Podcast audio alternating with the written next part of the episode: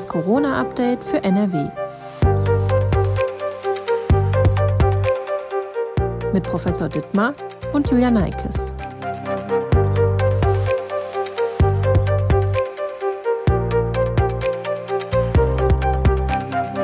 Hallo und herzlich willkommen zu einer neuen Folge von Das Corona-Update für N R W. Heute ist Mittwoch, der zwanzigsten Oktober. Ich bin Julia Neikes und arbeite in der Videoabteilung der Funke Mediengruppe in Essen. Professor Ulf Dittmer, Leiter der Virologie am Uniklinikum in Essen, ist mein Gesprächspartner und beantwortet uns aktuelle Fragen rund um die Corona-Pandemie. Hallo, Herr Professor Dittmer. Hallo, Frau Neikes. Bevor wir starten, an dieser Stelle wieder der Hinweis auf unseren Corona-Newsletter mit Informationen aus der Region, den die Redaktion jeden Tag verschickt. Bei Interesse finden Sie den Link in der Folgenbeschreibung. Wir starten mit dem Blick auf das aktuelle Infektionsgeschehen in Nordrhein-Westfalen. Zunächst einmal, die sieben-Tages-Inzidenz liegt unter dem Bundesdurchschnitt, aber wieder über fünfzig, genau genommen bei zweiundfünfzig.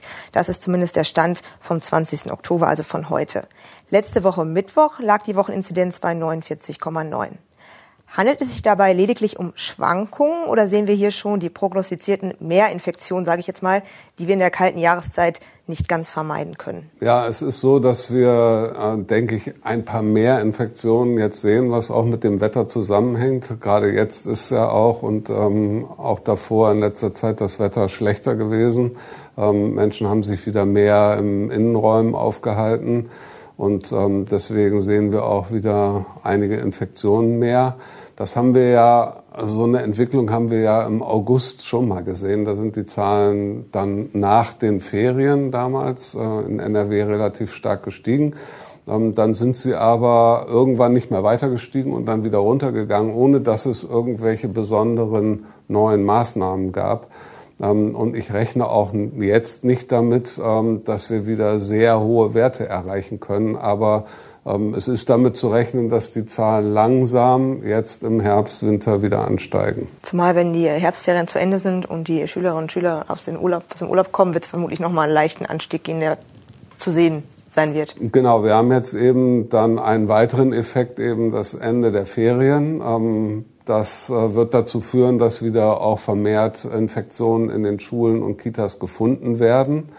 Das ist ja auch gut, da gibt es ein gutes Testkonzept. Diese Personen sollen ja gefunden werden. Das wird aber erstmal dazu führen, dass die Infektionszahlen wieder etwas hochgehen. Ich rechne aber wie im August auch nicht damit, dass sie immer weiter und weiter steigen, sondern offensichtlich ist irgendwann eine Grenze erreicht, wo dem Virus nicht mehr genug äh, Möglichkeiten zur Infektion zur Verfügung stehen und dann die Werte wieder sinken. Äh, vor allen Dingen, wenn sich jetzt noch viele ältere Menschen drittimpfen lassen. Das haben wir in Israel gesehen, dass das ein wichtiger Aspekt ist. Ähm, wenn viele ältere Menschen nicht drittgeimpft sind, dann können sie sich wieder infizieren. Das könnte auch wieder die Infektionszahlen nach oben treiben. Zu dem Thema haben wir gleich auch noch mal eine Frage von einer unserer Hörerinnen. Die stellen wir dann ähm, ein bisschen später in dem Interview. Ähm, noch mal zum Thema Maßnahmen quasi. Bundesgesundheitsminister Jens Spahn hatte sich dafür ausgesprochen, die Corona-Notlage, also die epidemische Lage nationaler Tragweite, die noch einmal, nicht noch einmal zu verlängern, das habe ich fast versprochen, und zum fünfundzwanzigsten November auslaufen zu lassen. Diese ähm, Corona-Notlage ist quasi die Grundlage für Verordnungen und zentrale Corona-Maßnahmen in Deutschland, was jetzt aber nicht unbedingt bedeutet, dass dann gar keine Schutzmaßnahmen mehr da sind oder alles wegfallen sollen. Jens Spahn sprach sich beispielsweise dafür aus, dass Schutzmaßnahmen wie die drei G Regel zum Beispiel beibehalten werden sollten. Was schätzen Sie denn, wo stehen wir Ende November in Deutschland und auch in N R W? Und welche Maßnahmen sind dann noch nötig und welche vielleicht auch nicht mehr? Ja, es ist so, dass ähm, ich glaube, es richtig ist, dass man diese bundesweite ähm, äh, pandemische Lage, epidemische Lage äh, nationaler Tragweite, dass man die nicht unbedingt verläng- verlängern muss, ähm, sondern das Ganze, die Kontrolle ähm, des Infektionsgeschehens wieder in die Länder zurückverlagert, weil tatsächlich haben die Bundesländer relativ unterschiedliche Situationen. Und denen muss auch unterschiedlich Rechnung getragen werden. Was ich denke, was beibehalten werden sollte, äh, ist in vielen Situationen, in möglichst vielen Situationen weiterhin der Mund-Nasen-Schutz. Ich denke schon, dass der uns im Herbst und im Winter noch begleiten wird. Ähm, und ich glaube auch, das ist eine Maßnahme, die wir als letztes mit abschaffen sollten, weil wir wissen, er ist sehr effizient. Und ähm, die meisten Dinge, außer jetzt im Restaurant essen oder ähm, vielleicht Sport, da ist das auch schwierig, ähm, kann man auch eigentlich relativ uneingeschränkt mit Mund-Nasen-Schutz machen. Ähm, und insofern sollten wir den möglichst lange beibehalten. Ähm, ansonsten sind ja schon viele Maßnahmen aufgehoben worden. Ähm, es gibt viel mehr Möglichkeiten, als das äh, noch vor einigen Monaten der Fall war. Ähm, es sind wieder Feiern möglich, es sind ähm, wieder größere Veranstaltungen mit vielen Menschen möglich. Na, das ist auch richtig so, wenn die meisten geimpft sind. Ähm, ich würde vor allen Dingen in vielen Bereichen noch für den Herbst und Winter am Mund-Nasen-Schutz festhalten. Lassen Sie uns noch einmal über den R-Wert sprechen. Das ist ja einer der Werte, die herangezogen werden, um das Pandemiegeschehen zu bewerten. Der R-Wert, also die Reproduktionszahl, gibt an, wie viele Menschen ein Infizierter im Schnitt ansteckt. Liegt der Wert über eins, steckt ein Infizierter mehr als einen weiteren Menschen an. Das Infektionsgeschehen gewinnt also an Dynamik letztendlich. Am zwanzigsten Oktober liegt dieser Wert bei eins. In den letzten Tagen lag er aber auch schon mal darüber, was ja eigentlich mal so ein bisschen so ein Warnsignal ist. Was sagt uns dieser Wert denn über das aktuelle Pandemiegeschehen und wo liegen auch die Grenzen? Oder anders gefragt, warum ist ein R-Wert von über eins für sich allein betrachtet noch nicht aussagekräftig? Ja, die Grenzen liegen vor allen Dingen da, dass der R-Wert, wenn das Infektionsgeschehen relativ gering ist, ähm, sehr ungenau ist. Ähm, dann haben einige wenige Ereignisse ähm, schon einen großen Einfluss auf den R-Wert für eine bestimmte Region. Ähm, einzelne Infektionsketten oder Infektionsereignisse können dann den R-Wert schon stark ändern. Wenn die Infektionszahlen äh, sehr hoch sind, dann ist der R-Wert sehr konstant und ist eine gute Größe, um zu beurteilen, geht es eher nach oben weiter oder geht es ähm, inzwischen wieder nach unten.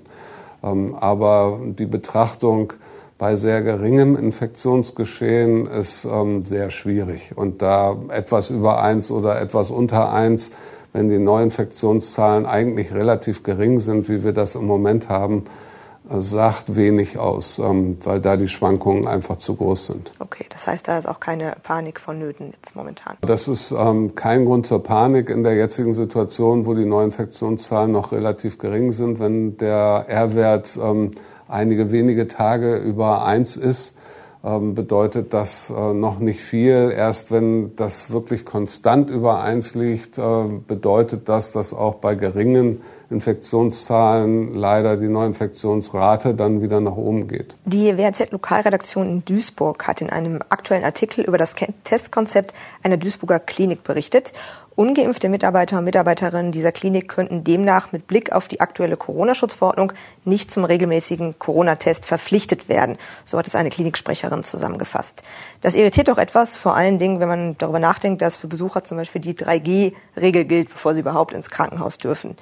Wie handhaben Sie das denn hier im Uniklinikum in Essen? Und ist die Sicherheit von Patienten und Patientinnen auch gewährleistet, wenn ungeimpftes Personal sich nicht engmaschig testen lassen muss? Möglicherweise durch andere Schutzmaßnahmen. Vielleicht ist es jetzt auch vollkommen okay. Ja, ich finde das äh, mehr als irritierend. Ähm, Menschen, die mit sehr stark gefährdeten Menschen ähm, arbeiten, auch wenn diese geimpft sind, äh, müssen unbedingt ähm, geimpft sein, genesen sein oder sich ganz regelmäßig testen.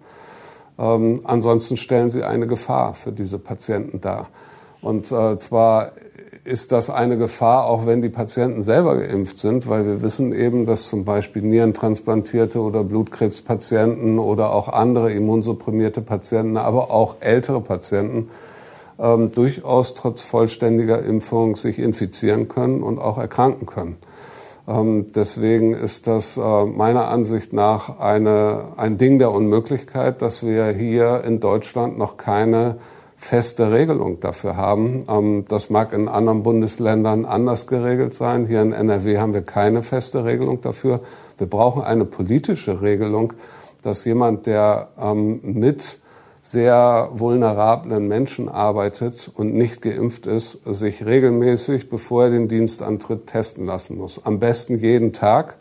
Ähm, eigentlich ist es äh, wichtig, dass das jeden Tag gemacht wird, bevor er Kontakt hat zu diesen Menschen, das abgeklärt ist, zumindest äh, mit einem hohen Prozentsatz. Dieser Test ist ja noch nicht mal hundertprozentig genau, sondern nur siebzig oder achtzig Prozent.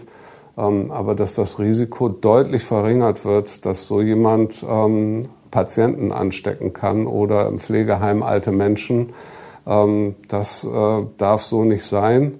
Und ähm, da bedarf es unbedingt einer politischen Regelung. Das heißt, die Krankenhäuser selber können auch gar nicht die Mitarbeiter und Mitarbeiterinnen dazu verpflichten, sich zu testen, beispielsweise jeden Tag, wenn jetzt jemand nicht geimpft ist. Na, das Problem an dieser Regelung ist, sie ist mitbestimmungspflichtig. Also sie unterliegt dem ähm, Mitbestimmungsgesetz in N R W. Das heißt, äh, der Personalrat hat da ein Mitspracherecht. Ähm, und es gibt Personalräte, die sehen auch ihre Verantwortung für Patienten. Es gibt aber offensichtlich auch Personalräte, die sehen nicht ihre Verantwortung für Patienten, sondern nur ihre Verantwortung für Beschäftigte.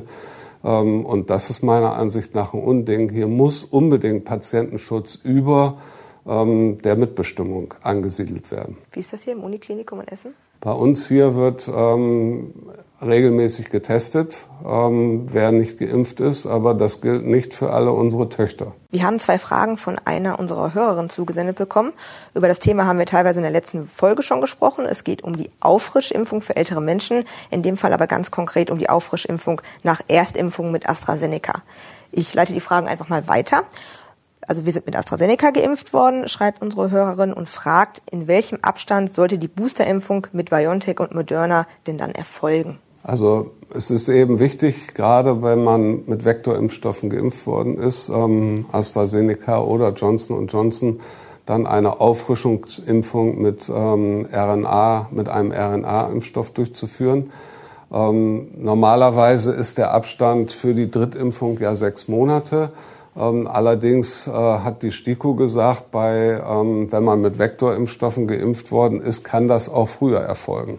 Das heißt, man kann es durchaus auch vor sechs Monaten machen, weil wir eben wissen, dass die Vektorimpfstoffe nicht so einen guten Schutz vermitteln wie die R N A-Impfstoffe. Das ist zum Beispiel auch ein Teil des Problems in England. In England sind die Infektionszahlen wieder gestiegen. Es sind auch die Einlieferungen in die Krankenhäuser wieder gestiegen in England. Längst nicht so, wie das vor dem Impfprogramm der Fall war, aber durchaus wieder gestiegen. Und ein Problem in England ist, dass so viele Menschen mit Vektorimpfstoffen geimpft worden sind. Und insofern rate ich solchen Menschen unbedingt, sich die Auffrischungsimpfung, die dritte Impfung mit einem R N A-Impfstoff zu holen. Und zwar eigentlich sofort. So schnell sie jetzt einen Termin kriegen können. Die Impfung ist ja sicherlich schon ein paar Monate her. Und hier braucht man diesen sechs Monate Abstand nicht einzuhalten. Also sprich, einfach beim Hausarzt melden und dann da einen Termin vereinbaren. Genau, beim Hausarzt melden, einen Termin vereinbaren und sich entweder mit BioNTech in der Regel hier oder Moderna drittimpfen lassen. Dann hat man tatsächlich eine sehr, sehr gute Immunantwort, weil das dann wieder eine Kreuzimpfung ist. Erst ein anderer Impfstoff und dann ein R N A-Impfstoff. Führt dazu, dass man sogar noch eine bessere Immunantwort hat als die Menschen, die dann immer nur mit einem R N A-Impfstoff geimpft worden sind. Okay, damit haben Sie quasi die zweite Frage auch schon beantwortet. Das wäre nämlich gewesen, ob es sich dann bei dieser Impfreihenfolge um eine Kreuzimpfung handelt und dass ein besserer Impfschutz ist. Dem ist dann so. Genau, also die, nach dem, was wir wissen, sind die ähm, Antikörperantworten am stärksten, wenn man ähm, erst einen Vektorimpfstoff gekriegt hat und dann mit einem R N A-Impfstoff eine weitere Impfung durchgeführt worden ist. Das führt zu sehr starken Antikörperantworten und sicherlich auch zu sehr gutem Schutz vor Infektion und Erkrankung.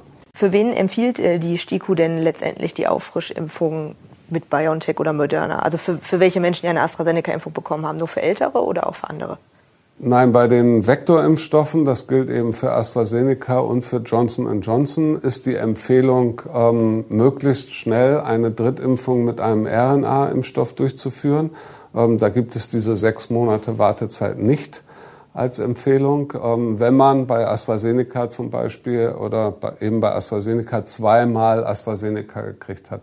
Es haben ja auch viele Menschen in Deutschland einmal AstraZeneca erhalten und dann einen R N A-Impfstoff, weil AstraZeneca dann nur noch bei den über sechzigjährigen verimpft worden ist. Da gelten die sechs Monate. Diese Personen haben ja einmal R N A erhalten. Sie sollen sechs Monate warten vor einer Drittimpfung und sollten über siebzig sein. Aber wer wirklich bisher nur mit einem Vektorimpfstoff geimpft worden ist, entweder einmal oder zweimal, der soll sich so schnell wie möglich eine weitere Impfung mit einem R N A-Impfstoff holen. Und das ist altersunabhängig. Okay, dann bedanke ich mich an dieser Stelle schon für das Gespräch und dass Sie sich die Zeit genommen haben. Vielen Dank. Ja, gerne. Wir sind dann nächste Woche Freitag mit einer neuen Folge von das Corona-Update für N R W wieder für Sie da. Und wenn Sie bis dahin Fragen rund um das Thema Corona haben, dann senden Sie uns doch gerne eine Nachricht an coronafragen at funkemedien punkt de. Das gilt natürlich auch, wenn Sie einen Thementipp oder Ähnliches haben zu dem Thema. Tschüss und bis zum nächsten Mal.